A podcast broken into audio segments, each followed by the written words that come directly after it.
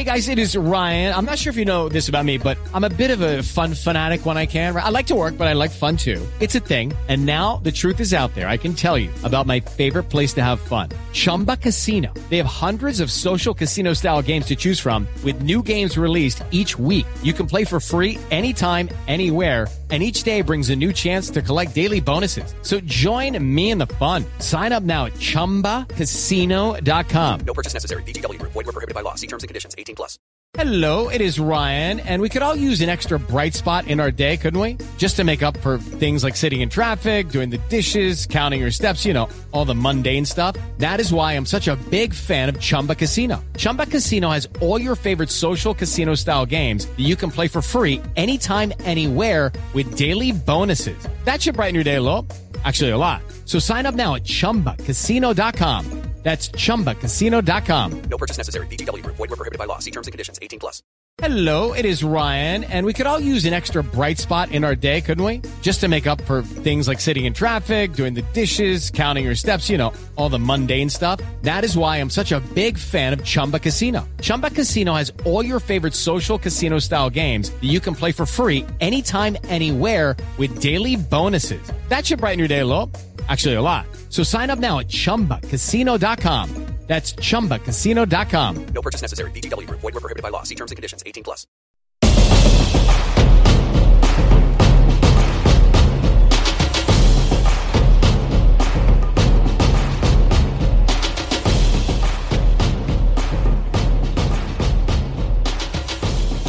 Welcome into the Bear Den. I'm Matt Workman, joined as always by Joe Goodman. Joe, how are you doing today? Uh hanging in there man ready for uh for the work week to begin. Yes, and I want to jump right into it, and I want to talk about something that I don't know if you saw this happen, but it's it has to do with your people. Okay, oh my people. Okay go on. So I saw a friend, friend of the show, uh, Brad Brown at Zoocat on Twitter, made a, a comment, sent out a tweet saying how the former Baylor players who are currently in NFL are doing quite quite well for themselves early on, you know, first first preseason game and all that stuff.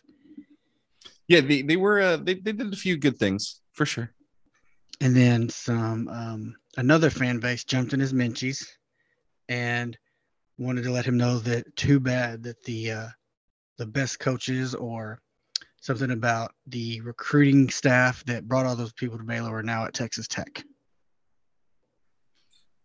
Yeah i thought that was hilarious So why did why do they do that? I'm just curious. i mean just last week i uh i attributed the creation of their university to one of our presidents so i don't know i don't see it much different it's just a way to to poke fun at everybody I don't know. I'm kind of they're wearing thin on me on on Twitter. Not all of them. It's a certain subset of their fan base. It feels like their current head coach um, is the reason for all of Baylor's success during his tenure there. they are excited i will let them be excited i've i've experienced much worse going through the uh the post Briles era on twitter uh, True. hardened me against what is mostly playful banter that occurs now with iowa state texas tech that group now sometimes eh, everybody takes it over the line i've seen baylor people take it over the line too but yeah i mean overall stuff like that doesn't bother me at all I would say this. Um, what you tweeted, you know, that's just a fact. You know. Well, So- to be fair, Pat Neff did found Texas Tech, and Pat Neff was uh, a notable president of Baylor University, but he did found Tech before he was the president of Baylor. true, he was governor. He was governor of Texas at that time. Correct. Yes. Um, I guess my Fun fact like- about Pat Neff: I uh, I dated a girl at Baylor who was like a three-time Baylor legacy. So her grandfather was at Baylor like way way back when, and he told me a story that Pat Neff got fired. And I've never been able to validate this. I've never really like gone and looked this up, but he told me Pat Neff got fired because he wanted to have Harry Truman come on campus and speak, and uh, the regents or the Southern Baptist Convention or whoever said no because Harry Truman openly talks about drinking and gambling. So that wasn't suitable to be on Baylor's campus. And Pat Neff said he's the president of the United States. He can come on campus if he wants to. So they fired him for that. So Pat Neff, kind of a real one. I don't know anything else about him. So, I mean, he probably did some pretty bad stuff just knowing that era. But Yeah. Yeah. Uh, cool way to get fired. so. if you're gonna get fired, that's Yeah, one way to do it because fired, you're trying to get Harry Truman to, to come on campus. Yeah. speak. for sure. So I wanted to also talk about the the uh, coaches poll came out last Monday, I believe, and um, the Baylor Bears were on that coaches poll. Did you get a chance to look at it? Do you know where the Bears were uh, ranked? Yes, Baylor at number 10. So it was interesting because it was like Oklahoma 9, Baylor 10, Oklahoma State 11, I believe. Just like 9, 10, 11. Yes, that's where the, So- the, the top end of the Big 12 landed was straight up 9, 10, 11. So that just tells me like the whoever, I don't know who actually votes for these. It's a coaches poll, but I don't know if it's an intern or some staffer or some grad. Yeah, a lot of the time it's an SID that will do it. I mean, maybe in season, and this is a preseason coaches poll. Mm-hmm. I mean, it's probably the equipment manager. At this it's point. it's somebody like it could it could very well be some of the coaches as well. True. So a couple things about the poll. We talked about the uh, the 1911. That just tells me that they just don't know what to think of uh, the top of the Big 12. Really, could be any of these teams because there's just you know they're all like sequentially there. Um, the other thing, you had Texas at 18, which is the other current Big 12 member who is on the coaches poll. Uh, notably, of Houston at 25 and Cincinnati at 22. And I believe that is it as far as the future and current Big 12 members in the poll. And No, I mean Utah's at number eight. uh, Utah, talk about a fan base that needs to get a grip. Anyway, um, so another thing, or before I get into that, what is your thoughts on uh, the Big 12 teams ranked and future Big 12 teams and where they're slotted in this particular poll? And I have no idea. I hate preseason polls. They're fun. Don't get me wrong. Like as a fan, I like them, but I'm never going to be able to analyze them. They're going to be so wrong by the end of the year. Sir, Like, We eh, you know, hair. NC State's at 13. Great. And that could be one of those teams that just completely falls apart and it goes seven and six. You know, like who knows what USC is going to be under Lincoln Riley in year one. Texas is 18. They got a, you know, we'll talk, I'm sure we'll talk about. They got a first place Yeah, vote. Yeah, it's our next Um, yeah. but I mean, let's be honest. Like, and we're going to talk about them a little later. Like, you could tell me that Texas finishes higher than that. You could tell me that they finish lower. Um, Sure. Cincinnati's at 22, largely because they made the playoff last year. They lost Desmond Ridder. They lost their best defensive player. Um, I think Luke Fickell's a good coach, but who knows? They replaced a lot at Cincinnati, but they're at 22 because, hey, we got to vote for them. They were in the playoff last year. Um, Notre Dame plays Ohio State at the beginning of the season, you know, right? So that's that's five versus number two right there. So one of those two teams is going to plummet in the rankings basically because they're to one of them's going to lose an early game. Um, so yeah, I, I don't know. Like 9, 10, 11, that probably seems about right. Oklahoma State, I think I- I'll I'll be interested to see how their defense recovers from losing Jim Knowles. Um, Oklahoma, we, I just I couldn't tell you. I don't know anything about Oklahoma. Like we're, we guessed last week on what we thought they would do. I feel think they'll win ten my- games. I feel great after what happened uh, this week about my predictions. Um, I got Um, off the the uh, podcast, and I think it that came out like right when we wrapped recording Yeah, it came out uh, probably twenty minutes after we finished. it was like 11 p.m. I think it, when it whenever that uh, they released everything, and I was like, oh, I feel great about what I just said. I mean, my eight and four looks looking pretty good right now. My prediction. but who knows? Yeah, exactly. So like I don't know. Uh Baylor has Uh, and I, I I'll get skewered for this, but I I don't know. Like everybody thinks Baylor is going to be really good again. We placed a lot. We played every hard game on our schedule on the road. Who knows what Baylor's going to be? Um, But also, I think it's really cool to be in the top ten, though. I, I'll tell You you, know that what the hard games are going to be, though. I mean, you, we think that. We think they're the hard games, but we really don't know what teams are going to be the hard teams. Okay, at That's home we've got. we'll get into this like next week or whatever, but just real quick, at home, this is what you've got. You've got Albany, Texas State, Kansas. Like that's half of your home slate right there on the on the come up, Kansas. on the. Yeah, okay, whatever. Kansas is not going to be on the come up this year. Also have Anyway. Oklahoma State, right? Yeah, Oklahoma State, I think, is probably your strongest right there at eleven. But um, they didn't they didn't really lose a whole lot. They've still got the heart and soul of their team. Um, and they they lost their defensive coordinator, but Oklahoma State was one foot away from the college football playoff last year, so they could be even better than eleven. They might be the class of the Big Twelve this year. Um, who knows? But I, there's no science to preseason polls. They're so wrong um, by the time you look at it at the end of the year. That's my cynical view at it uh, of it. As a fan, it's awesome. And I think it's really cool that we're sitting right there 9, 10, 11. I wish we were a little bit higher to get the Big 12 some more respect. But any year that Baylor has enough respect to start as a top 10 team, I'll absolutely take that. Um, and I'm stoked to see us in the top 10 and, and get that continued respect because what that shows me is that our coaching staff and the guys that we have that are still here are that respected that replacing your quarterback, most of your entire offense, and a good portion of your defense to the NFL. Um, that coaches are out there and think, you know what, hey, Baylor's going to be able to reload and come back again. So I, I think it's really cool, but it's definitely not a perfect science.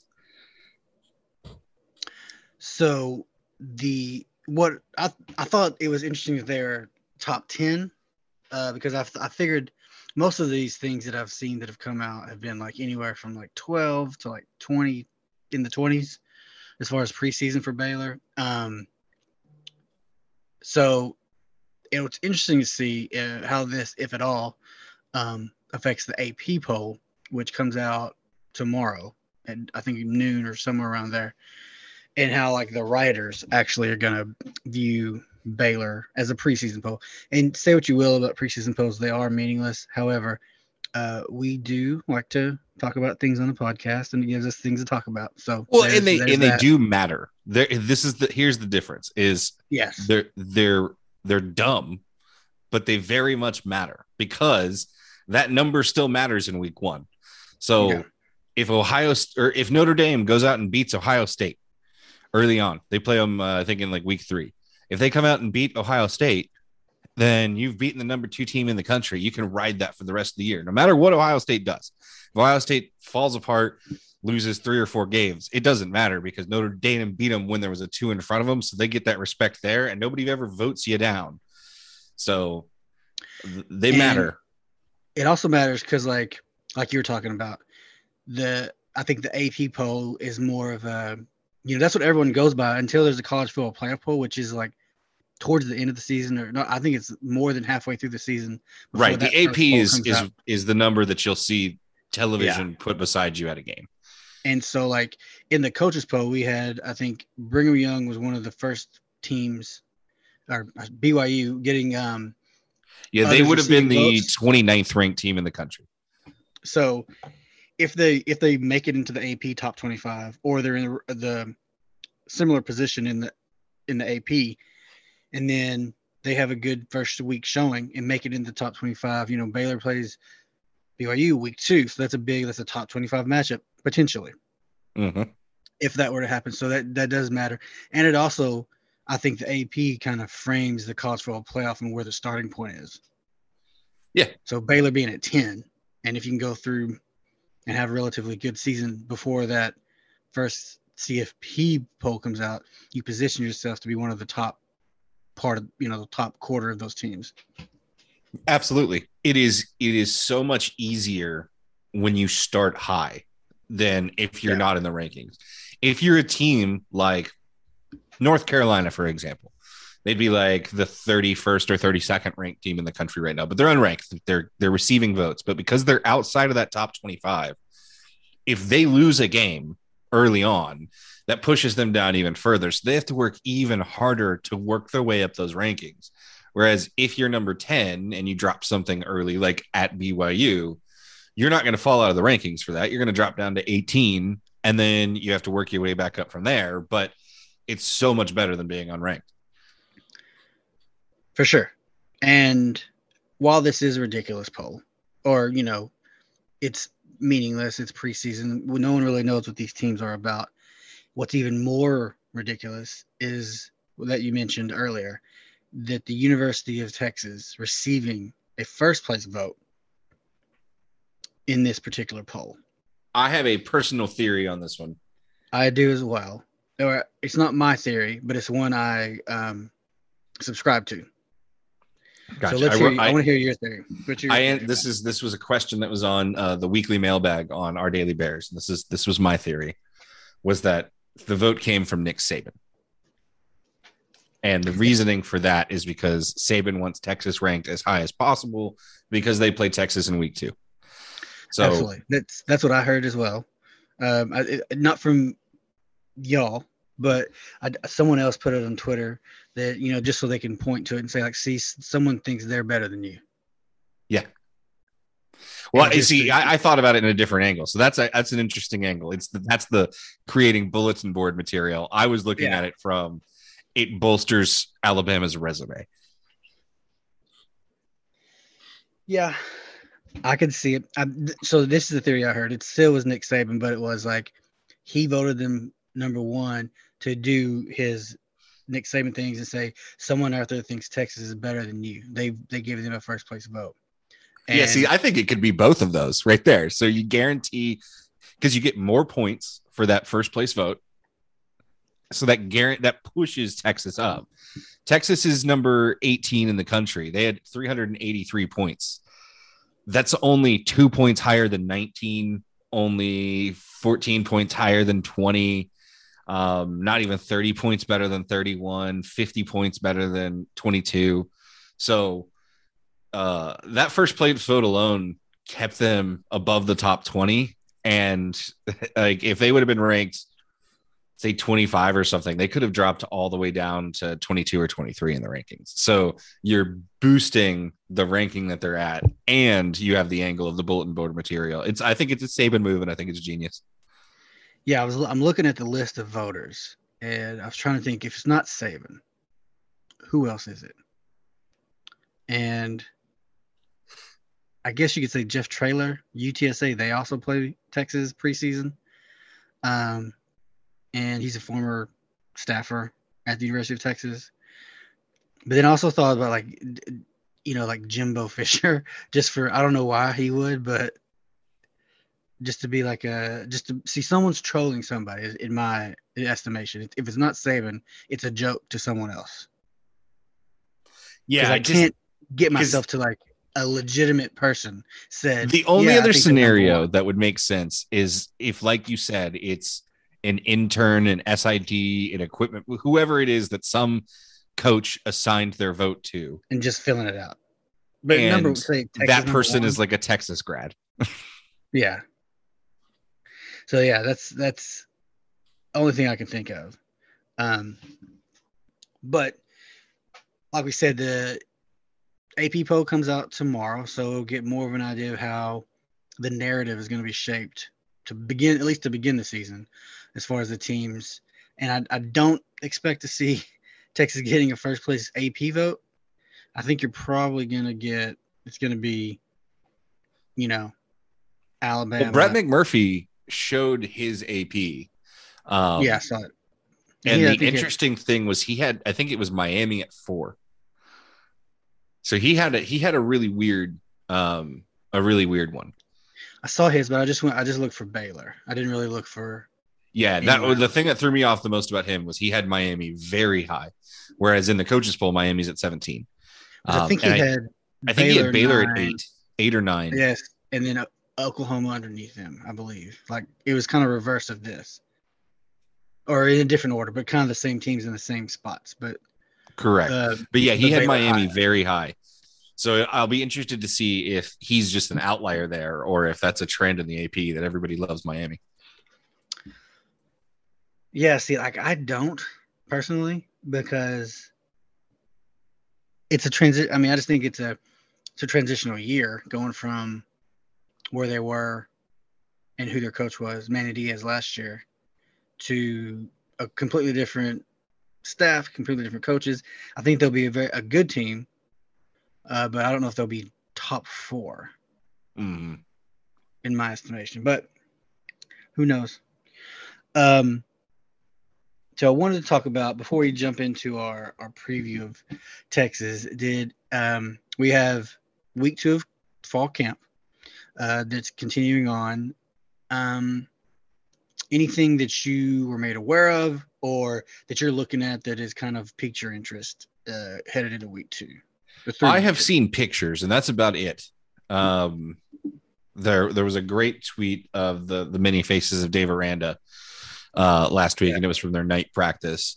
Um, no, I mean I haven't heard anything bad come out, uh, and that's that's where I'm at right now. Is I think I'm I'm just kind of waiting till that first weekend of September to actually see the team out on the field and holding my breath week over week, making sure that I don't hear any um, major injury news coming out.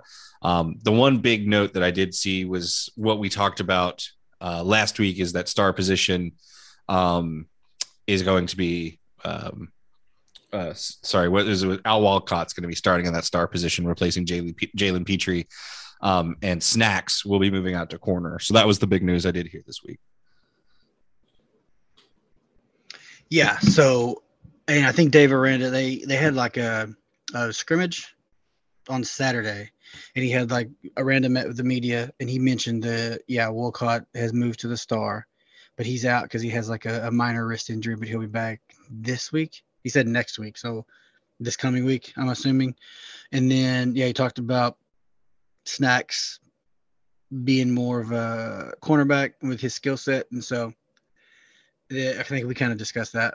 And then the only other thing, so that's the only injury thing is that that I've heard is that of um, Walcott having some kind of minor wrist injury, but nothing, nothing major. Other than I do believe there may be a lineman who's out, going to be out the first part of the season. I think Khalil Keith maybe is going to miss some time due to surgery over the off-season surgery. Um, but yeah, other than that, everything that I've I've seen or read or heard from the media thing, media um, sessions that they do, is I thought it was very interesting what Hal Presley said about Blake Shapen, how it's a different catching the ball from him, and he can make um, it's a, he said it's a beautiful thing, and that how he throws the balls at different angles, and and the um, and that's just more of like the baseball side of Shapen coming out when he's doing that. Yeah, he's definitely uh, going to be more of a gunslinger type than we've seen in the last couple of years. Yeah, I saw one video where he threw. I think he threw it into like double coverage, and uh, Fleeks somehow, Josh Fleeks somehow got the reception. So we'll see how that. I mean, so Yeah, so that, that. that's going to be a contrast that I think we're going to have to get used to this year. Gerry, Gerry protected the ball last year. Sometimes we talked about to a fault. He didn't. Yeah. He didn't like to take chances, but we always lived to fight another day. It sometimes would stagnate the offense, but you weren't turning the ball over. I think that's going to be a key difference between him and Shapen this year, where Shapen's going to throw it into coverage more. He's going to take more risks than Gerry ever did. Now that's going to result in some bigger plays and some faster scoring and maybe more points per game or something like that. But it also means that we're probably going to turn the ball over more than we did last year. yeah, I mean, you're gonna. I think that's just the nature of throwing it more. Just statistically, you're gonna probably have more interceptions. Well, what? No way, Matt. So there's this is part of it, and and I I'm of the mindset that I'll, I'll take that. You know, it's high risk, high reward type of thing. So I think yes, you may have more interceptions, but I think you're also going to have more like 50 yard touchdowns. So we'll have to see how all that uh, shakes out. Oh, and we're so close to finding out. Yes. We have basically this next Saturday is our last no college football Saturday. Yes, and then we get what in week zero. The big matchups. What is it? Northwestern Nebraska and Ireland. Yes. And um I'm a sicko and I actually bet money on that game. I'm going in with the uh with the Huskers. I think I think that's a smart play with your money. And so the that's the big game. I think there there's a lot of good, I think are entertaining, can be entertaining matchups. So but I think that's the big game that one of the I think there's a few games in Ireland. I think uh, doesn't Notre Dame have one as well? They usually play like one game a year in Ireland. Um, I don't know. Do they this year? I'm not sure. Let's see. We have in week. So next weekend, yeah, we have Austin Peay Western Kentucky. We have the Nebraska Northwestern game. You've got Idaho State, UNLV, UConn, U- Utah State, Illinois versus Wy- Wyoming, uh, Duquesne and Florida State, Charlotte and FAU, Florida A&M and North Carolina, North Texas and U- UTEP, and Vandy in Hawaii, all in week zero. Sign me up. I'm there. Yeah, we will have football starting at 11 a.m. running until 9:30 p.m. for our last kickoff. Yeah, so it's going to be, you know, officially starts on the 27th. So we're super. So the next time we record will be like a week of the games. So Mhm. we'll have um, a lot to look And it- forward to then. I have good news for you, Matt. It actually officially starts Friday, Friday the 26th. Awesome. Nevada versus New Yeah, Mexico State. You know, it's always. I'm always like there for that first game. I don't care who's playing. Yep.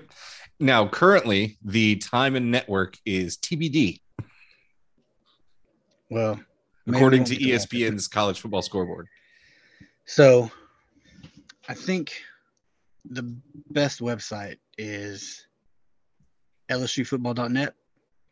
that is for, the um, best website. Yes, it is. for scheduling. So let me see what they got. I don't even think they have it listed on the 26th. They don't even have it listed. The first one they got is the Saturday the 27th. You said it was um See, ESPN has this listed as this is weird, man. So they they, yeah, still have ES- it. Okay, so yeah, they have it listed as TBA as far as they have it as Saturday, but Yeah, so ESPN, if you go to their college football scoreboard, it has it. It says it's Friday, August twenty sixth. But if you click on the game cast for the game, it says eight twenty seven. So this is weird. We do we have a game on Friday night or not? So this says, so LSUfootball.net says it's actually going to be on Flow T- Video, which I guess is some type of streaming platform. Uh, Flow TV. Yeah, didn't I think we had a uh, Baylor basketball game on that last year? So they have it listed as it's on Flow Video, Flow TV, um, at uh, undetermined time. So I'm going to go to New Mexico State's website. Ooh, excuse me. They have it. They, okay, so their website it just says TBA for um, the time of the game, but it is it does have it listed for Saturday. Okay. Well, there you go. Weird so we'll, what are you we'll doing? be we'll be uh, uh, surprised on Saturday because uh, it'll be on somewhere at some time. Thrilling go. content. for all the people that you want to really, you know, itching to see that Nevada, New Mexico State game. There you go. I, I, it's me. I'm people. Okay. All right. So we've been going through our reviews and we've kind of come down to the end of the non Baylor teams. And this one is one of everyone's favorites um, the University of Texas. And so I wanted to, before we get into like what we thought, uh, did you hear the, have you heard the reports or seen the reports of what's coming out of uh, Texas camp today? I have, but first we have to disclaimer. Okay, yeah, we're gonna do a disclaimer for everyone out there. I grew up a University of Texas fan, I- the whole thing. So As you asked me last week, have you repented? Yeah. Yes, I have, and I I relish in their misfortunes, and and a lot of it comes from like a lot of my friends or all my friends that I grew up with, went to school with. They're all still Longhorn fans, um, so it's very fun to beat them or to take pleasure in their five and seven seasons, which I mean, let's be honest, happen often. So, so yeah, that's where I'm at. Although that being said, I do kind of still have a soft spot for for Texas because it's kind of the thing like when they're on, you know, I kind of put the Texas game on, you know, and I just think, yeah. So there it is. Uh, No, I mean, I feel what you're saying. The same thing happened. Like, I, I, I love watching Oklahoma lose now, but at the same time, like, if I have to choose between three games and Oklahoma's playing, like, I'll put Yeah. Oklahoma. on. yeah so now so yeah so with take with with all i'm gonna say with uh grain of salt because it may be tinged with uh, nostalgia okay So before we get into the news for today, I want to hear what Vegas thinks because this number that you're that you'll have from Vegas will have been pre the injury news that came out today. Yeah. so i think the number i just saw now that was i, I looked it up on vegas insider was eight and a half i think i saw it i actually put and made another bet for i saw texas at nine on caesars and i uh, took the under on that one all day but so i'm going to go with what vegas insider said for our purposes we're going to go with eight and a half Okay. No, I, I'm. Uh, am I? Am I to assume that that has been updated since the injury news today? Uh, I don't think that was updated. Let me go back to the the Vegas Insider webpage because I I don't think they update often. So while you look that up, I'll tell if if you have not heard, uh, the report came from Jeff Ketchum today. Um, in fall practice, uh, there were three injuries to major Texas players, two of which are uh, reportedly season ending. Those two to Isaiah Neyor, who was a wide receiver that transferred from Wyoming this year and was expected to be their number two um, starting wide receiver to spell Xavier Worthy a little bit, take some pressure off of him. Um, Neyor had like 12 touchdowns last year at Wyoming. They had really big thoughts for him this year uh, because the rest of that wide receiver room is very young. Um, and then the other major news is senior offensive guard Junior Angilau. Um, he will also reportedly miss the entire season. And that is a huge hit because one of the weakest parts of Texas's team is their offensive line. And again, that's a room where they've got recruits coming in, but those guys aren't seasoned and ready to play yet, or they're not even on the team yet because they're coming next year. Um, and Angilau had, uh, and I hope I'm pronouncing his name correctly, but um, he is also the most experienced um, player on the Texas offensive line. He had 34 starts, um, and that's going to be really, really tough to replace. Uh, and then less impactful news, but still important, was backup running back Roschon Johnson, um, who gets plenty of playing time and spells Bijan Robinson, who I think is you know one of the top three backs in the country probably coming into this season. Um, Roschon being his backup is another explosive player. Um, had an injury, but Jeff Ketchum is also reporting that it is not as serious. And um, if I remember right, he said, "quote expect him to be out a month ish." So I think the big news there is that means they wouldn't have their backup running back probably for the Alabama game. Yeah, and I think I mean the biggest thing are the two ACL potentially season-ending injuries, just because, like you said, the offensive line injury, he's their probably best offensive lineman, and like you said, most experienced for sure. And they don't have a lot of experience behind him. I mean, it's they're a very young group. So I was reading uh, people's you know take on the whole thing, and so what they may be looking at is you may see like freshmen starting on the offensive line Mm-hmm.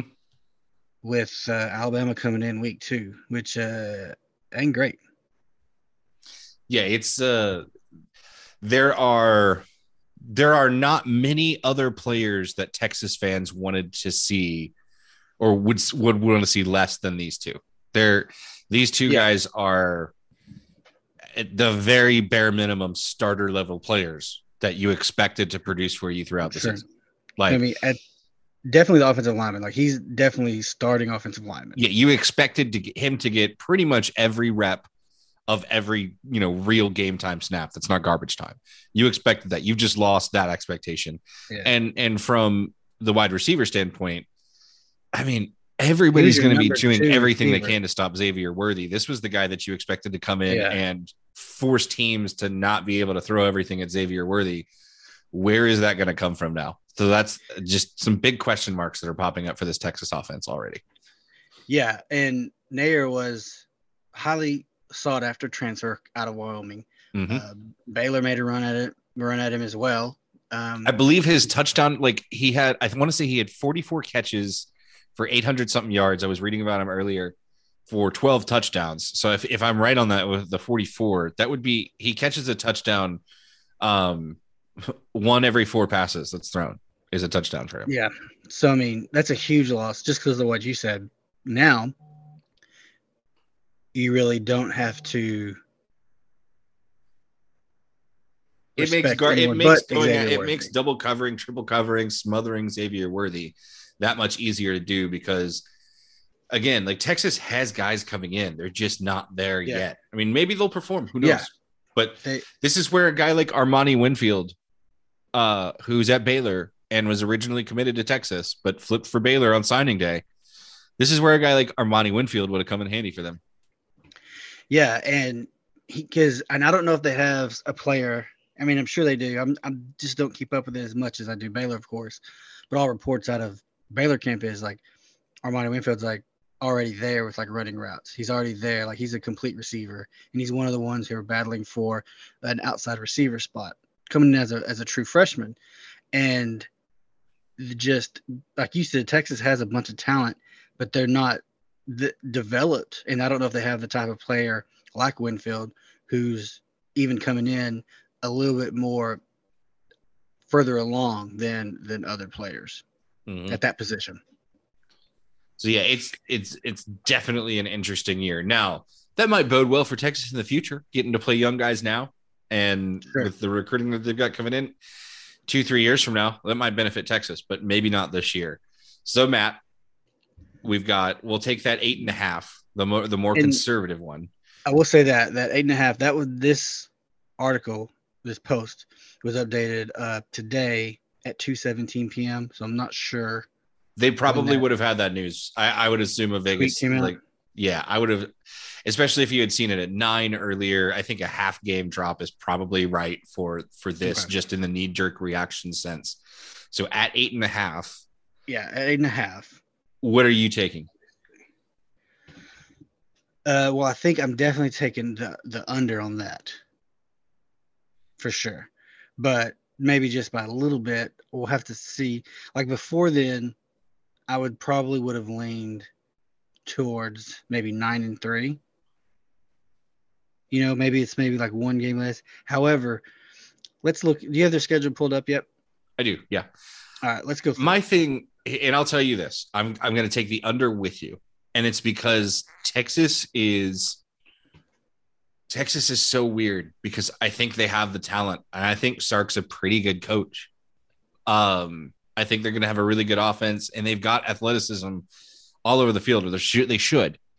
Um, they got rid of a lot of the, you know, they cut the fat to say, Yeah.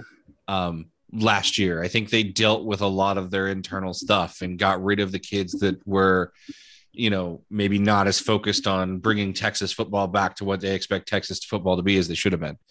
Um, at least that's what we're hearing, right? That's what Texas fans think. That's what Texas writers are telling us. But we know oftentimes those groups tell themselves things. But I'll buy it. Like Texas has talent. You kind of wait for them to jump out. It's why they're ranked at the beginning of the year every year. It's always their year. But I think it would be easier to convince me that this team wins six, seven, or eight games than it is to convince me that this team would win nine, 10, or 11 games. So I'm going to take the under. That's the that's my that's where my reasoning goes. Even before looking at the schedule, I think if you just came to me and said, "Would you rather put your money on seven or eight or nine or nine or ten? I would pick seven or eight. Yeah, and that's that's where I was at too, because I would because I mean coming from five and seven, I think you're going to get some improvement for sure. But I do think that the big question mark is was their offensive line and their defense. And I don't know if they addressed those enough or people coming in to make them markedly better to to warrant like a 9 10 win season, you know, compete for the the uh, conference title or whatever the case may be. And so they're, they're I think they're in the group of people who can contend, but they're at the bottom of that grouping. I wouldn't put them up there with Oklahoma State, uh, Baylor, and Oklahoma. As as low as I am in Oklahoma, I still would have put them a little bit under them. Texas would have been under Oklahoma. Ex- uh, and I agree with that. And if we just straight up look at the rankings, right? It for Yeah. for the to to to win your under, they just gotta they gotta lose four games. Okay. So if they just lose to the teams that here in preseason we think are probably better than them, that's Alabama, Oklahoma, Oklahoma State, and Baylor. That's four losses right there. You've got eight and four. Boom. You win your under bet. Yeah, and and they gotta looking at their schedule. So I think let's just run through it real quick. So you got ULM coming in oh, week one. That that's a win, regardless. Yep, ULM's not That's a good win. team. And they'll probably win that one by 50, and everybody will be like, oh Yeah. oh my God, like Texas is back. Yeah, and then Alabama comes to town, and it's probably going to beat them by 50. And it's probably going to beat them by 50. And it's going to be a hilarious day. Because the best part about the best part about this game to me is I think they're going to get they're just going to get waxed off the field. It's Yeah. at Texas, so it's going to happen on their home field. And the game's at 11 a.m. So that means if this game started at seven, ends at 10, you only get about three hours of prime slander time. This is going to, it is going to be an all day Texas slander fest if they get blown out by Alabama because that game's at 11 a.m. Well, I mean, they they are going to get blown out by Alabama, and whether it's thirty-five to seven or fifty to fourteen or whatever the case may be, it's going to be a lopsided win for for Alabama. And- And, All day long on Twitter, it's just going to be people making fun of Texas. oh, and There's going to be so many SEC. welcome to the SEC jokes. Oh God, So many welcome to the SEC jokes. And then reeling from what we presume is an Alabama lopsided victory. Um, Texas taking that loss is going to have to take in a, a game by UTSA. Now they need to watch out. This game could go awry for the Longhorns. No, I think it will. I love but I love UTSA and I love Jeff Traylor. But let's no. Te- not even Texas could lose this game. No. yeah, I mean, only way two, you're like, talking about two completely different levels of athlete that will be on the field. I love again, that's no True. shade at UTSA. But UTSA couldn't even go undefeated last year against a Sun Belt schedule. well, they're in the conference USA, but yes. What is I didn't even know Conference USA still existed. Well, ba- it barely does. I mean, they're leaving the conference USA, but Why wouldn't you want to be in the Fun Belt? But anyway, but I, I don't think there's any No, chance Texas you this game. Uh, so then after that, let's say that you know, let's we'll both agree that they'll. They're going to win that game. Yeah. But I'm saying, let's say they win that game. Let's say they win it by single digits or a couple scores. You know, ten point win, seven point win. That that's still that's as good as a loss, I think, for the morale. I think they win that game like 41 14. Okay. Then you have to travel to Lubbock. on- Neither of us, it's it's fun to do now, but neither of us picked Texas Tech winning this game No, earlier a couple of weeks ago. Neither of us picked Texas Tech to win this game. We can't pick them to win it now. Texas Texas will beat Tech. Oh no! After uh, uh I'm gonna amend my my. T- I think Tech is going like two and ten. All I'm right, gonna fair enough. So you've got you've got you've got Tech losing this Tech- game to Texas. yes, Okay. which I had them losing before, like you said. So um, I think they. I think that in the before the injuries and things like that, and that's, it still could go this way. I was thinking like this is going to be like a classic Big 12 offensive shootout type game. Just knowing how Zach Kittley likes to run his offense in Texas Tech and how Sark runs his offense. And at the time, thinking all the weapons that they would have, even with their offensive struggles, you're gonna. I think they would. They're gonna play a type of offense to like score a bunch of points. And with the like you said, like with Bijan, Worthy, and Yeah, like the this time could be- you thought, well, they're gonna be able to. They're gonna score a lot of points. Tech's gonna score a lot of points. You could convince me that this game is 63 to 45, and I'd be like, yeah, that sounds right. And that's what I thought it was going into. Uh, I think I don't know. I mean, I think Texas offense is still going to be good, even with Xavier Really Worthy is still Worthy. really good. yeah, just good. because he's gonna ha- just because he loses his his running mate on the field, he's still gonna get It's- his. the problem I have is the offensive line, and I think that could be the biggest problem is losing the lineman. Yeah, that could be, but they're still gonna score. So But then again, Texas defense isn't great. Their defensive front, anyway. Um, so yeah, this could still be a high scoring game. I think it'll still be a high scoring game, but Texas come out on top. then you've got West Virginia. I think Texas wins Yeah. this game too. It's at home. Yeah. So you've got a four Yeah. and one. Now you've got four and one Texas going into Red River. So last week I said Texas wins this game. That was my prediction. I Um, said Oklahoma would win it. I'm gonna stick with it. I'm gonna stick with Texas win this game. And Man, you're, more you're making it tougher to get to your under bet now. I know the more so. Oh no, there's upsets coming. Um, I I, I, think, think- I know where your upset's at, but yeah, go on. I think that I think it's just the with everything going on at Oklahoma and the first year coach and all that stuff and different players. Most of their best players, you know, everything I talked about last week still applies. And I'm, this may just be like a closer game. I'm still going to lean towards Texas as finally getting another uh, Red River win. Okay, I'm gonna take Oklahoma to win it. Okay.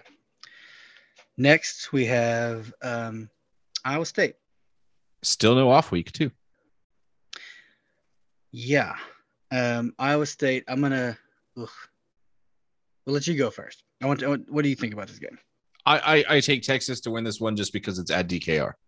If it were in Ames, I would take Iowa State. Okay, yeah, and I think Iowa State is. I don't know. I think they'll be a very tough team. I don't know if they're going to be up to the point to where they're competing at the top of the league just I yet. think Iowa State will be just as So- good as they were last year. Yeah, I would agree. So yeah, so I think let's say Texas because home game. I would, you know, I like your reasoning, so I'm gonna go with that as well. Yep. Texas over Iowa State. And that's going to be, and I uh, to me again, I think that's going to be like a three point game. Yeah, I mean that they're gonna Iowa State's gonna play their their game, and they're gonna, you know, ugly up the game. I think, and then um, I- but I think Texas comes out on top. But yeah, could absolutely see it being like a three point game. Yep. Then it gets tougher. Yes. So then they have to go to Stillwater to take on Oklahoma State, one of pretty much across the board, everyone thinks one of the best teams in the conference. And um, that's a tough place to play for anybody. And this is whenever you got uh, Texas not is gonna drop a game, drop another game would be if I'm thinking the way I am, it's Oklahoma State's gonna come out on top. And this is only their second true road game of the year. So they're to, when they go into tech, tech will be packed. It will be a devastating environment for them in week four in Lubbock. But it's to be the same thing at Oklahoma State. They are going, they are going to be packed. Those fans, it's going to be just like McLane last year. They didn't get to, they didn't get to play, uh, see Texas in these cities last year. We let Texas have it because the, the the announcement. This is the first time they're playing in Lubbock and in and in Boone Pickens um, since the announcement that they're moving to the SEC. So I think the road environment in this one is going to be very very bad for Texas. So yes, Oklahoma State's going to win this one. All right. So next, they are on the road again, and they go to Kansas week, State. they finally get their off week. Okay, they finally get their off week, so they got a week after Oklahoma State. They got a week off. Then they travel to Manhattan, Kansas, to take on Kansas State. Um, this was my upset that I was alluding to earlier. I think Kansas State's going to beat them. I agree with you. I think Kansas State wins this game as well. Okay, so after that, um, they welcome in our friends, 90 miles up from the road from Baylor, TCU. Um, and I think I'm I think Texas is going to win this game because I, I do too. Gary Patterson is not going to let Texas lose this game. Yeah, so I think also the kind of the same things applied that I used for Oklahoma for TCU. You know, new system, new coach. You know, a lot of players left, new faces, all that goes in. You know, new culture. You know, without you don't have that Patterson who was there for so many years to kind of establish that and built that program. Now you got a new voice in the room, just a little bit different. I just think it's going to be a, a Texas win. Eh, don't disagree with you at all. What's the next game, Joe? Probably the toughest one on Texas's schedule. I know they've got Alabama week two. I know they go on the road to play Oklahoma State. I know they've got Heated- Oklahoma and Red River. Heated rivalry here. This is a big game. the the hottest rivalry in college sports right now. Uh, they go to Lawrence, Kansas to play the Kansas Jayhawks. Hmm. So, all jokes aside, I think Texas wins this game. I think Texas Everything wins this game said. by a lot. This is, I mean, they've heard the jokes. Everyone heard the jokes. So, I don't think they're even they're going to look past this game, even though it is Kansas, who by this point in the season, they aren't going to be good. I, we, I think we could both say they may be better than no conference wins or one conference win or a few wins a season, or at least look better. You know, like actually feel like you're playing a football team. Mhm. There, there's still a ways to go. Yeah, there Uh, still is a ways to go. I think Texas, just because of the the loss last year and their previous loss, you know, kind of the the the Texas jokes about Kansas, they are not going to look over them regardless of their schedule. Just to, not, you don't want to have it happen again. No, I don't think it will. I think they will be very. I think they will be up for this game. And then they wrap up the year Friday after Thanksgiving at home against your Baylor Bears. against my Baylor Bears. And I have this down as a big O L for the Longhorns. I have this as a W for the Longhorns. Dun dun dun. Dun dun dun. um, there's a thing about we we beat them more often than we beat Oklahoma, but we Sure. don't regularly beat them in Austin. Um, and even last year, as that game was great, but we didn't really dominate it. And it was a game for pretty much the entire game. This is on the road. Um, it's the last game of the year. I think both of these teams could be in contention at that point for um, a spot in the conference championship game. I've only given Texas three losses up to this point. I had them losing to, um, or no, I've already given them four. Sorry. This is, this is, I think, I just don't see them only winning seven. And I, I think they're going to lose the four that I picked earlier. Um, Mhm. And even if they've picked up one of those and they're like, let's say they're, you know, nine and two at this point or eight and three, looking to go nine and three, man, I think they're going to be fired up for it. It's on Black Friday. Um, so I just think, uh, I think Texas wins this game. Yeah, I think I think Baylor wins. We'll talk more about Baylor next week when we're, we're going to do the same thing, maybe a little more in depth. But Yeah, everybody's going to be mad Um, at me. um, so I think Baylor wins this game just because I just I just don't have a lot of I, I'm I'm high on Baylor, and like I said, we'll get more into that next week. And I just think by this point of the season, it'll be you know, I think they'll just be a better team. So, regardless, and all those things that you said are accurate. I just feel like Baylor's going to come out on top once again. I'll, I, it, it won't surprise me if it happens. It's just I'm that's all, I'm just picking it that way. But yeah, so I've got an eight and four Longhorn team. And um, I got, um, I believe, I got eight and four as well. That's my fourth loss. So, so yeah, that's my under. Those are my uh, the four losses. Now, things that something else I heard about Texas, Texas camp is their five star quarterback. They had a scrimmage on Saturday as well. Uh, he ain't looking great, and people are really talking about like when Hudson Card may start the season as the starter. And I don't know if that could be a worse thing for Texas than that. I don't know. I think it's all kind of bull honky. Um, You do? yeah, I, th- I think Ewers is going to start.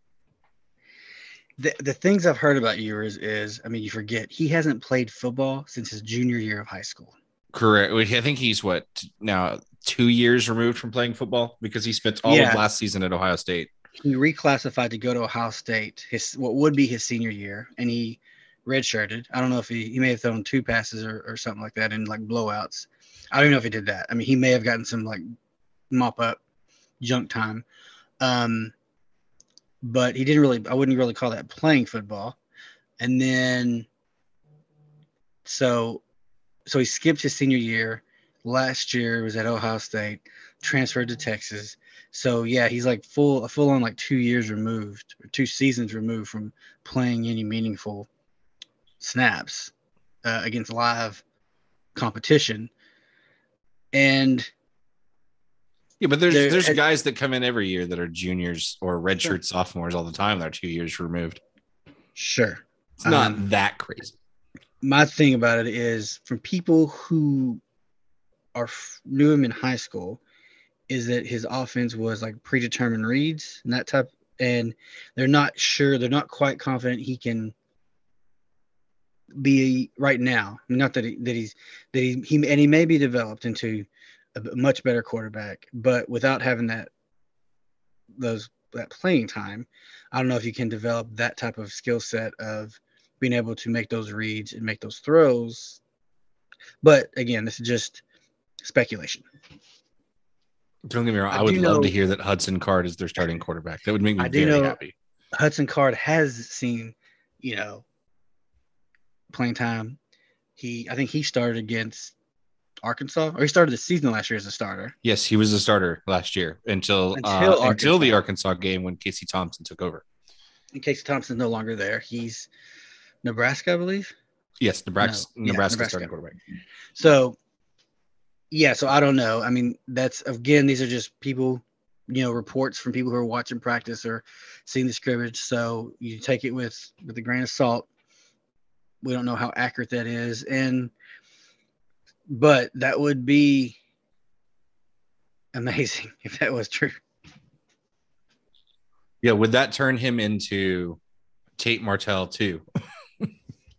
Because you've got Arch coming in behind him. Yeah, So if if he doesn't win the starting job this year, because that yeah, because the the talk out of like Longhorns Twitter was like with when after the Arch Manning commitment when you know that announcement was made and all that, it was like, well, he'll just go to the NFL and then Arch will sit a year, and then Ewers will go to the NFL after his junior year. I think his junior year, um, and then one year red redshirting and Arch will step in to be the starter. I was like, is that we were sure about that?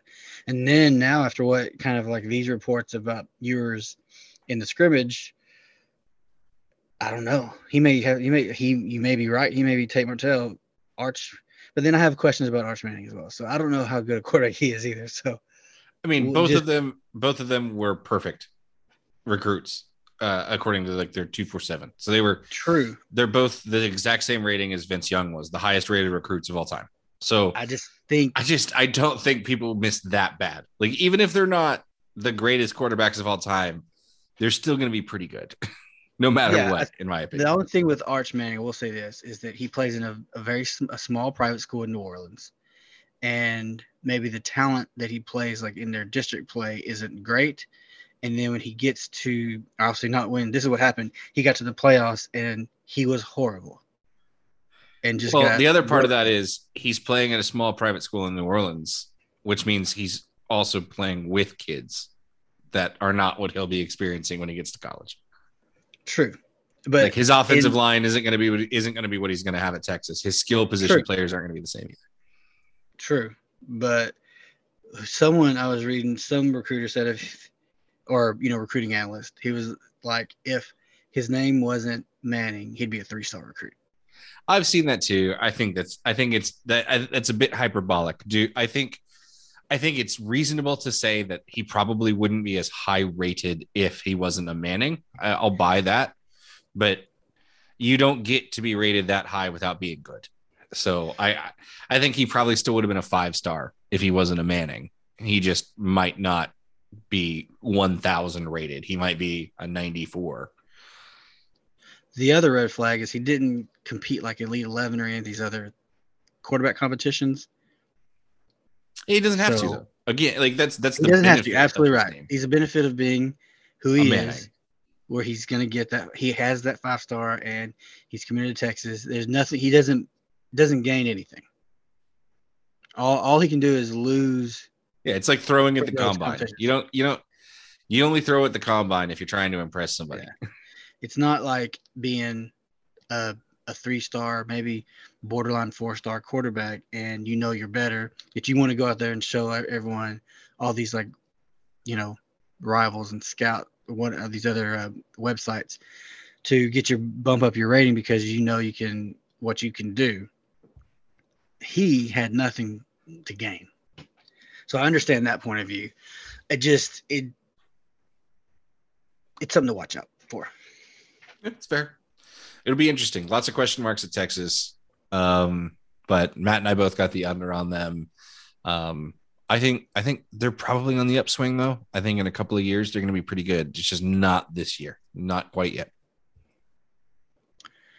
Yeah, I would agree with that. Um, so that is Texas. Next week we will do our Baylor preseason preview and talk all things Baylor and go through do the same kind of spiel and probably spend a little bit more time because I'm sure we have a little bit more information and idea of what we think Baylor's going to be. But and then that leads us into like week zero, and then uh, you know then then we're off and running. It's going to be a party.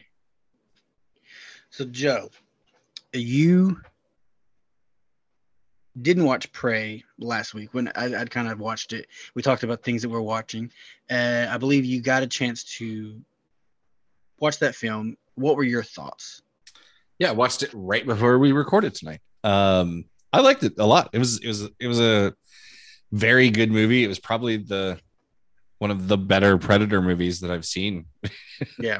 Overall, um, I thought it was super cool, um, very interesting, and a fun little Easter egg at the end. Even Yes, and I I think what I like one thing I like about it because like I, I kind of texted you is like it's a it's an easy watch, right? yeah, You know, it's a ninety minute, maybe you know, like you said, it was like hour and forty, like right at an hour and forty. it was. Yeah, it uh, was. It was probably about one thirty five once you take out the credits and the opening Yeah. stuff. Like, So, and I more movies, I think should go this way, go this route of like you know we're gonna be like a ninety minute film, which is gonna be we're gonna be a fun film, we're gonna be good, we're gonna put everything we we need to do, but we don't have to be two hours, two and a half hours or more. They Um, did I'm- such a good job, uh, like Yeah. exactly what you're talking about. They they cut out the fluff. There's not, you know. So for those of you who don't know, like Prey is, and I'll, and I'll say spoilers for Prey. Um, Yeah. So you turn it off if you're really that worried about spoilers and Prey. But is it's based uh, in the 1700s, thing like 1718, um, Great Plains of Northern America, um, and I uh I love that they they showed the Comanche camp a couple of times and there was a couple of scenes there, but there wasn't some long exposition into the hierarchy there or who the different people that were there. It was just focused on the main character. And then she ends up in like a French trapper camp. They didn't go into a whole whole ordeal there, wasting 20, 30 minutes talking about that. Um, all of the set pieces, I think they moved very quickly through them. Uh, the movie was very linear, but it worked. Yeah. It didn't. It never lost my attention. Right. And they're they do a great job of the first 30 minutes are really just character building because you're just following your protagonist. Yeah, but she's always And- doing something. Yeah, as she's doing something. Yeah. But I mean you you get to see like, okay, um, you understand the relationship she has with her brother, you understand the relationship she has with her her her dog, you know, that kind of like The dynamic of the their dynamics. tribe. Yes, you understand the dynamics. You get all this information, but it's not done in it's not heavy exposition way. Yeah, they're showing you and telling you without being, you know, there's no like voiceover or anything that would be like any other trope with uh, with filmmaking, and you get all the information you need, and you don't feel like you're being just flooded with information without. and it and it has a an overall theme that runs from beginning to end and that is never underestimate any foe Yeah. Yeah, and then there's a whole part about whenever she wants to go out and, you know, become a hunter, and he, you know, the brother says you want to hunt something that's hunting you, and it kind of sets the stage of what the predator films are about. About you know, humans hunting a creature that is act that is also hunting them. So that's what the first one was about, and it gotta goes back to that. You know, other predator films have maybe tried to be too big of films and this kind of goes back to like the the first predator filmed where it's just a group of people. This this happens to be a you know this comanche tribe in the woods fighting a predator right? And i i loved that there was a progression system here. The predator worked his way up. So he's the first thing you see him kill is a rattlesnake. Um the second thing you th- see him kill is a wolf. Then he kills a bear. And then he starts killing people and so it's this kind of like progression of bigger stronger badder predators working his way up to the most dangerous prey which is humans yeah also that that he has there's a reason behind it he has a code so to speak because there, there's a part in the movie where she's in a uh, like beaver trap or bear trap and he walks up to her and grabs a chain and then leaves because she's not she's a no threat at longer a point. threat She's not a threat. And so, because he hunts other, I mean, other predators, basically. He hunts to, Well, to yeah, it's, like- it's it's searching for the biggest, baddest thing they can fight to basically prove themselves that they, that they are stronger than anything on a given planet. so. But uh, no, I like the performances. The the lead actress, um, she did a great job. I've never seen her anything before, but um, she did a great job, and I would like to go back to this tribe and this uh, world that they've uh, they built with with this film. So that's an interesting thought because they have set it up for that. Yes. So did you notice the Easter egg at the very end? Yeah. So the uh the gun, the handgun, uh that's the same one from Predator 2, right? Yes. So the end of Predator 2, Yeah. Danny Glover faces off with a predator, if I remember right, on a predator spaceship.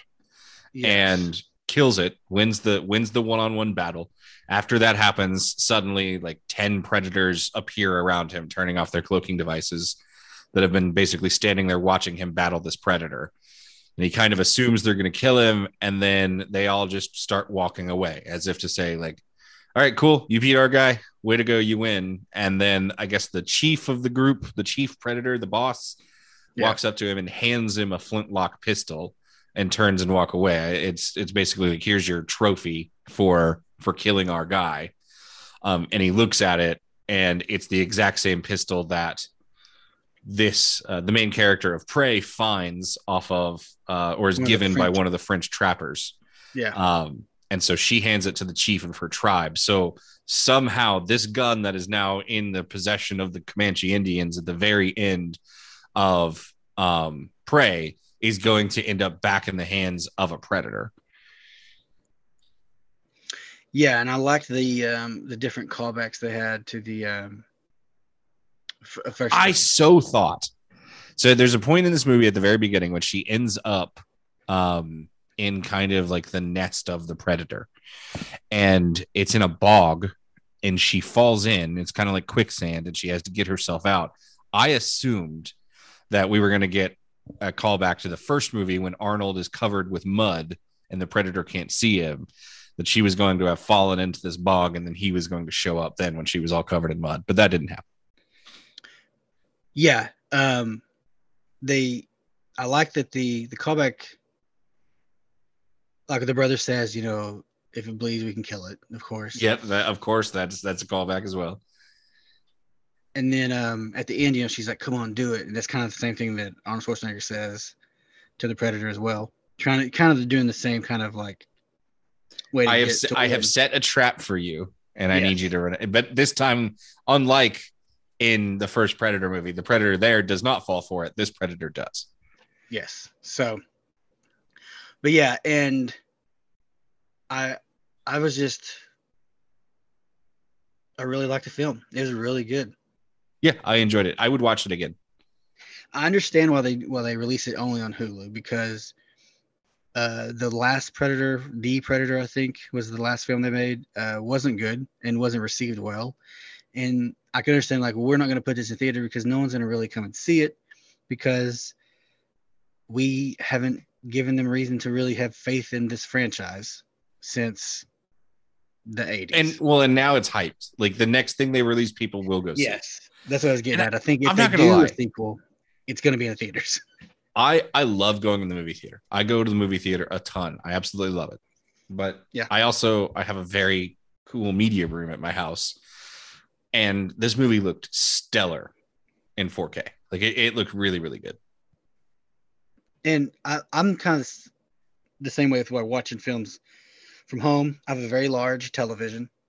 There's also a 4K television, and with being a, a dad and having kids and responsibilities, you can't always break away and go to every movie on every every that comes out that you want to see. It's nice sometimes like, oh, it's I can stream this right now. Yeah, And so that's what we did last last Saturday. I just come out. I was like, me and my daughter, my 13 year old, we sat down and watched watched Prey with my wife, and it was it was good to be able to just like, okay, we're gonna put it on and watch it, and not have to be an event, and also not have to spend the money that it takes taking a family to a movies, but to sit there and be able to just to turn it on and watch it from the convenience of your home. Yeah, it's great. I love it. I love my media room. So, is there anything else that's you're watching right now? I, Anything I that- watched new? I watched my Tottenham boys pull out a draw out of nowhere at Chelsea this morning. Um, so uh, come on, you Spurs, let's go. I'm glad. I'm glad you brought this up. What was going on with the handshake? Have so they had gotten into it earlier, in the, so yes, so To- uh, so uh, I think his name first name's Thomas, his last name's Tuchel, but yeah, Thomas Tuchel is the manager for Chelsea, and Antonio Conte is the manager for Spurs. So there's already some bad blood there because Conte used to be the manager of Chelsea many years ago, uh, won the Premier League and an FA Cup there with them, um, but uh, they did not end their uh, relationship amicably. Um, but in today's game, there were some plays you could questionably say were dirty on the Tottenham side. Um, and maybe a couple of missed calls that went in Tottenham's favor, favor or some um, non stoppages of play where a referee was a guy acknowledged that was bad. I'll deal with it later instead of stopping the play um, in the middle of some good things happening for Tottenham. And um, there was there was also some celebrations that happened by both coaches um, in each other's like technical areas, as you would say, like in the boxes where the managers stand. Um, and so that all boiled over at the end of the game, um, where uh, Tuchel, when he shook Conte's hand, did not let go and kind of jerked him around and Yeah. um, started screaming in his face. They got into it, had to be separated, and were both red carded, ejected from the game after after it was ended. So um, it's a rivalry, and it's it's fun when those things happen. It was it was similar to when you see two college football coaches get into it at the uh, the midfield um, handshake after the game's over. It's always fun. It's always a good time. So I am gonna wrap up. I think the finale of Westworld is tonight. So I'll wrap that up, And then I'm off uh, next week is uh, House of the Dragon. House of the Dragon. So I'm psyched about that. Getting geared up. I saw they had like 3D billboard or something in New York, and it was looked cool. So God, I I'm, uh, not bad. I'm excited. I'm, I'm not. excited I'm. I'm excited. Like I'm excited to watch it, but I just more hope it's not bad. I'm just back in it. Like they got me, and I'm back in it. Like I'm in the world. Like not as much so far. Like I was like deep in Game of Thrones, like listening to podcasts and YouTube videos and channels, and so I haven't been. I'm not that much into it as as I was in the height of Game of Thrones, but I am getting working my way back into it where I'm excited to go back into the world. And it's probably the the of the shows coming out in quick succession this uh, next couple months. It's probably the thing I'm most excited to see, just because it was I was so big into the previous show, and uh, I just want it to be good so, so bad. I just want it to be good so bad. Ah, But, I feel uh, the yeah. same way. But I, I, I just, I'm not, I'm not hoping too much. So that's all I got. Uh, that's all really. I'm all. I'm looking forward to House of the Dragon. Got to watch um, Baylor, former Baylor players in NFL do very well. Um, Taekwondo had uh, scored the first touchdown for the Patriots uh, earlier in the week. I think Thursday they played. You had Terrell Bernard got a scoop and score for the Bills. Uh, Trestan Ebner. Trestan Ebner had a touchdown for the for the Bears, and then uh, Pitre went out there, didn't play too much, but played a few series and did very well. Had a tackle for loss, four tackles, and and then um, Abram Smith played also, and he he was a leading rusher for the for the Saints in, in their game. So He did fumble uh, though on the he goal. He did fumble. That was that was rough. I was watching that and I was like, no. Yeah, I thought he was going to go in. I was excited. I was expecting him to go in first four. Yeah, I was, but I think I still think he's probably the, their their best of the the the third the third back. He's probably the best one that I saw in the first game, but we'll have to see how the the rest of the preseason games shake out. But right now, I'm I'm feeling pretty good about him making the team. And then during the game, I thought, you know what? I think the Saints are going to stash him because he wasn't he didn't play a lot, right? Yeah, I wouldn't be surprised if he at least makes the practice squad. Yeah, that's what I'm saying. Like they're gonna stash him on the practice squad, and because I was like, why are you? He's not getting any looks. How can you really make any determination about him? Then it kind of gone to me like they're probably just gonna wait and put him on practice squad and and develop him and for for next season or for the future. So, but anyway, I thought that everyone played good and um, it was fun to see those guys play. It was, and we also got to see Grayland Arnold play last night.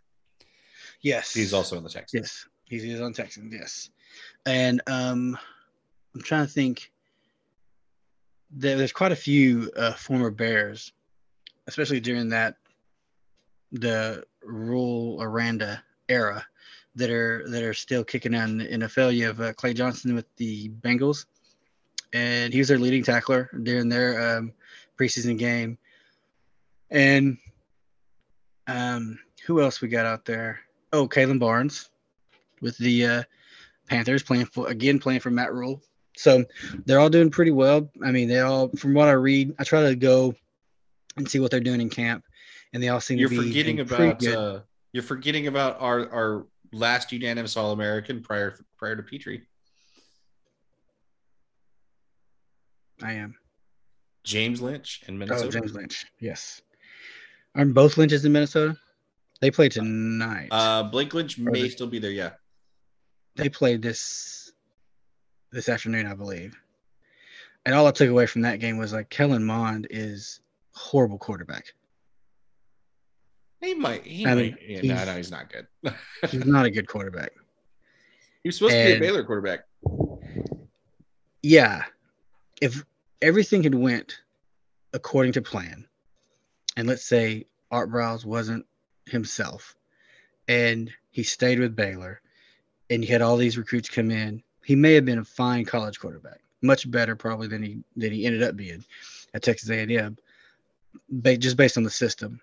That he probably would have been the same as NFL quarterback though. I just don't know if his uh, skill set's there to be a successful NFL quarterback in really any shape. Like I wouldn't trust him be my backup quarterback based on what I saw today. Yeah, I wouldn't either. I mean, there are there are plenty of quarterbacks that I watched play that I would say, well, yeah, they're going to be they can hold down the fort until your starter comes back. But then there are some that are like, there's no, he shouldn't be in the league. What are we doing here? Because I know there are better quarterbacks than these guys that deserve shots. But alas, there it was.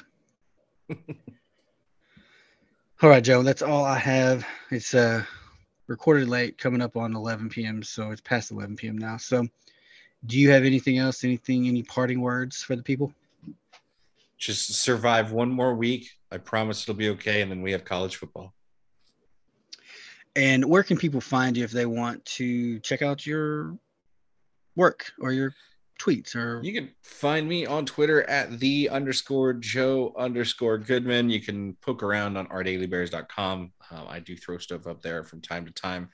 Uh, you can also check out KCE, KCE in Central Texas, where I was uh, recently interviewed talking about uh, NIL for a quick little segment that they did there around the Waco, Waco NIL club, which was super cool. Um, how'd that go? How'd that go, by the way? It went, it went really well. So they used they used some uh, they had a uh, they had a little story that popped up on uh, on the 10 p.m. news segment. I want to say on Thursday night, um, where I was on uh, with you know, a handful of, of quick little blurbs that they they took from the interview that I did. Um, everything perfectly in context, and uh, and then there was also like a quick write up that had a, a couple of quotes for me as well. Good deal.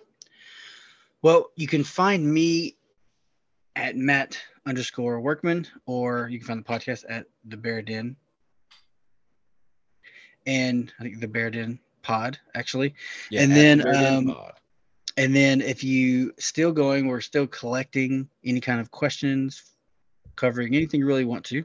And uh, you can just put the hashtag ask TBD and we will accumulate those and then maybe have a uh, Q&A podcast later on in the season. I can't wait for that one. Yeah.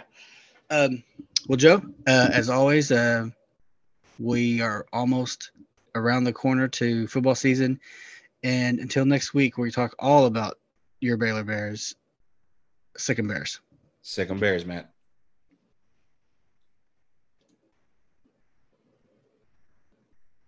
Sports Social Podcast Network. With Lucky Land slots, you can get lucky just about anywhere. Dearly beloved, we are gathered here today to. Has anyone seen the bride and groom? Sorry, sorry, we're here. We were getting lucky in the limo and we lost track of time. No, Lucky Land Casino, with cash prizes that add up quicker than a guest registry. In that case, I pronounce you lucky. Play for free at LuckyLandSlots.com. Daily bonuses are waiting. No purchase necessary. Void where prohibited by law. 18 plus. Terms and conditions apply. See website for details.